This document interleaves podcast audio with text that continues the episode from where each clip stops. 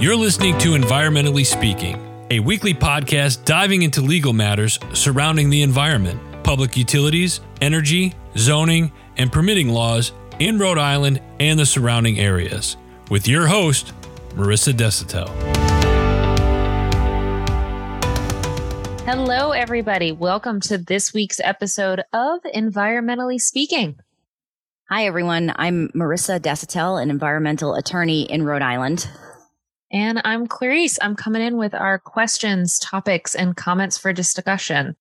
And this week, Marissa, you have an interesting topic. Well, let's back up for a second there. We, in typical Marissa fashion, we had a completely different topic scheduled for today. And I went and ruined it. So I was going to not tell the listeners and gaslight y'all a little bit. Listen, I totally appreciate you not throwing me under the bus, but I need to take responsibility for my own actions. There was a scheduling snafu for me, and so it resulted in we had a third party that was coming on to speak with us today, and I ruined it. I mean, I wrecked the schedule, and now it's just you and me. But I'm okay with it. Only because there was an issue that came up this week in the practice that is, I think, very interesting to Rhode Islanders and non-environmentally friendly people all the same, because the topic itself is cuddly. As some folks might know, we've got something called the Endangered Species Act in this country that is regulated by the federal government, but has implications for the states, because the phrase is that fish don't recognize territorial boundaries. Under the Endangered Species Act, if a species is threatened or endangered, they're not staying just in Rhode Island waters, they're moving all over the place. So the federal government oversees that particular statute. The species that I'm referring to is the endangered right whale, R-I-G-H-T, right. Do you know anything about the right whale? Well, it's not wrong. Ooh. Set you up nicely for that one. Dad jokes over here. Oh, no, I know nothing about the right whale. Tell me about it. Is it cute and adorable? I mean, I think so. It's endangered, which means that it's the threat of it going extinct is higher than if it were just a threatened species. There's certain nomenclature under the Endangered Species Act that explains at what level a particular species is being considered by the federal government. And they do that through surveying, counting the number of the particular animal in a particular area, and tracking. So in this case, the right whale is a endangered right whale is the nomenclature for it. And that means it's a serious issue, mm-hmm. to the extent that in Rhode Island, the federal government is proposing that ferries and charter boats will have to move a lot slower in Rhode Island during the off season. So, instantly thinking of the commuters and the trips to Block Island. Yeah. But it's not about getting there. It's about the journey. Right? Isn't that like part of the whole trip to Block Island, and you're taking the day trip is to enjoy the boat ride? Well, there's a bar on the ferry. So I would say yes, but I think some people would probably find this inconvenient if you're doing business on the island or coming from the island to do business on the mainland. You have to factor in additional time. But it's not the inconvenience that I find really interesting. It's more that you've got an endangered species that is at such a risk that we're actually going to see a local impact. Mm-hmm. It's just not like a pie in the sky concept. Like, there are right whales in Rhode Island waters, and the federal government thinks that by slowing local vessel traffic, you could potentially try to save the species. And specifically, are we thinking that this lower ferry speed in kind of reducing that speed limit for this route? Is it so captains can hopefully course correct around the whale, or they've got more time to look out for them?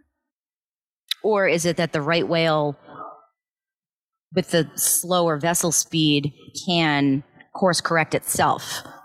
Oh, okay. Give it more time to move away. That's another good point. So specifically, it's the National Oceanic and Atmospheric Administration, also known as NOAA. They are proposing to restrict existing nautical speed limits to 10 knots per hour for all vessels greater than 35 feet in length. If the new rule is approved, because right now it's just proposed, if the rule is approved, it would go into effect between November 1st and May 30th every year, and would apply to all vessels sailing along the Atlantic seaboard from Massachusetts to North Carolina. This includes all of Rhode Island Sound and Block Island Sound. So it's not, Rhode Island is just a piece of the bigger proposed rule. Mm-hmm. And like you said, it is in the off season. I would be interested to see after, if this new rule gets approved and gets put into action, I'd be interested to see how the right whale's numbers are affected next season, to see if there is any, hopefully at least not a decline. Well, yeah. And it's what we were just talking about why you'd want vessels to slow down is because of vessel strikes. I mean, we know that for sure, that it's like a deer on the highway getting hit by a car. Mm-hmm. But imagine the deer are almost an extinct species. Oof. Yeah. And several tons. So yes. One, you don't want to hit it for your own sake, and two, you don't want to be the person to hit the last deer on Earth. But true. I know that I remember hearing, I think it was last year. Yeah, it was last year that a right whale had washed up on shore somewhere. Yes. And it was a big deal. And I think it was in Little Compton on South Shore. Yep. Mm-hmm. We did an episode on it. Oh, that's right. Yeah. Where I accidentally wished the whale well, and it was beached. That lives in my head rent-free, guys. Well, so 4 right whales have died since 2017 as a result of vessel collisions. And they're almost extinct. Do we think it's odd that the species is almost extinct, and now the federal government is asking or telling vessels to slow down? And do we think these vessels are going to slow down?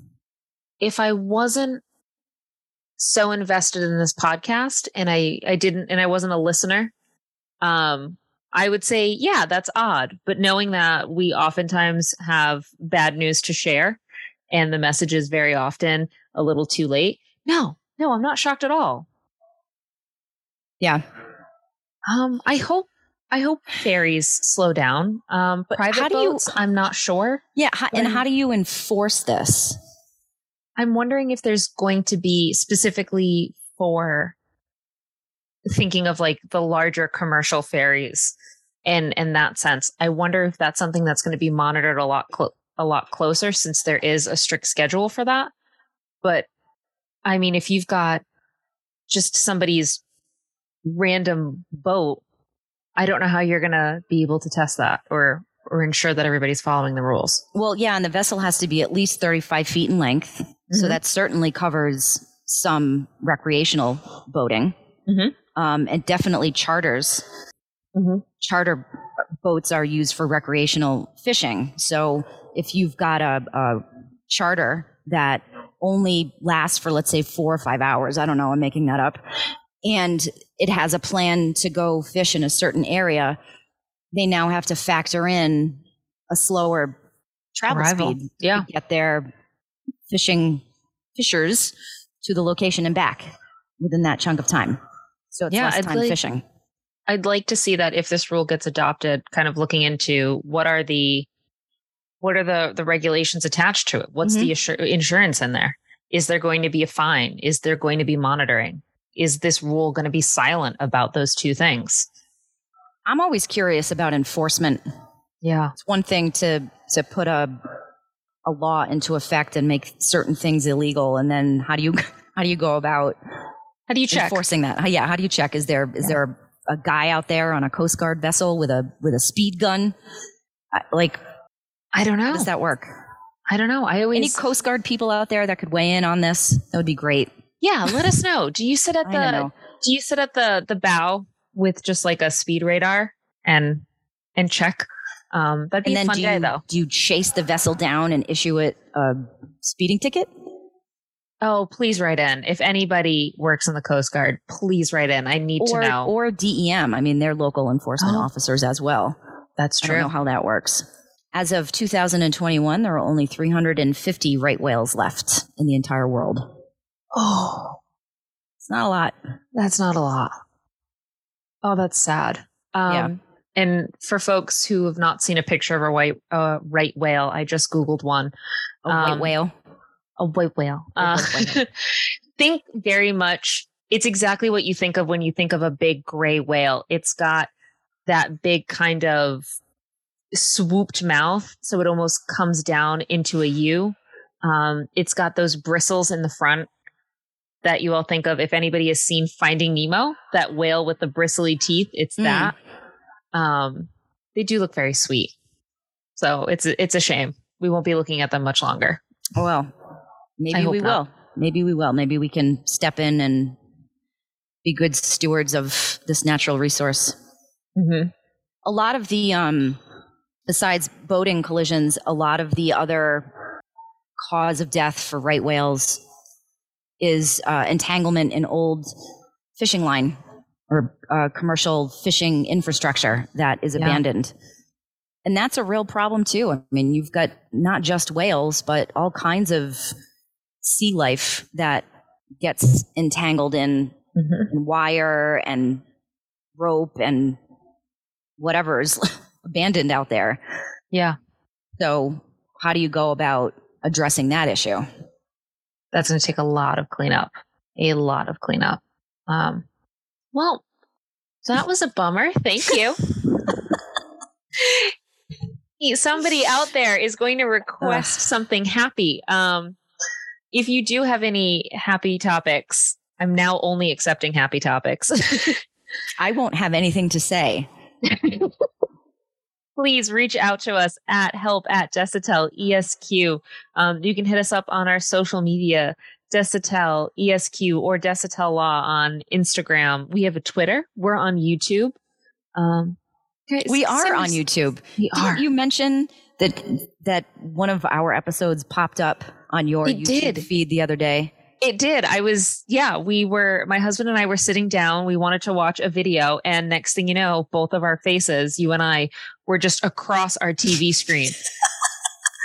And it was so jarring. It was like, I'm not supposed to be on this medium, but we are. So you can check us out there on YouTube. Yeah. Is that part of the, what is that? Logarithm, I guess, that people talk about. But I didn't expect myself to pop up in my own algorithm. That feels very narcissistic. Does your TV listen to you? Do you have one of those smart TVs? No.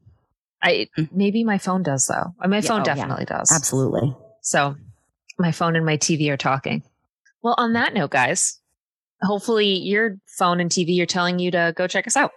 Have a good one. Thanks, Clarice. Thank you for listening to this episode of Environmentally Speaking. If you're in need of an environmental attorney, we are here to help. Call us at 401-477-0023 or visit our website at www.desautellaw.com. That's www.desautellaw.com.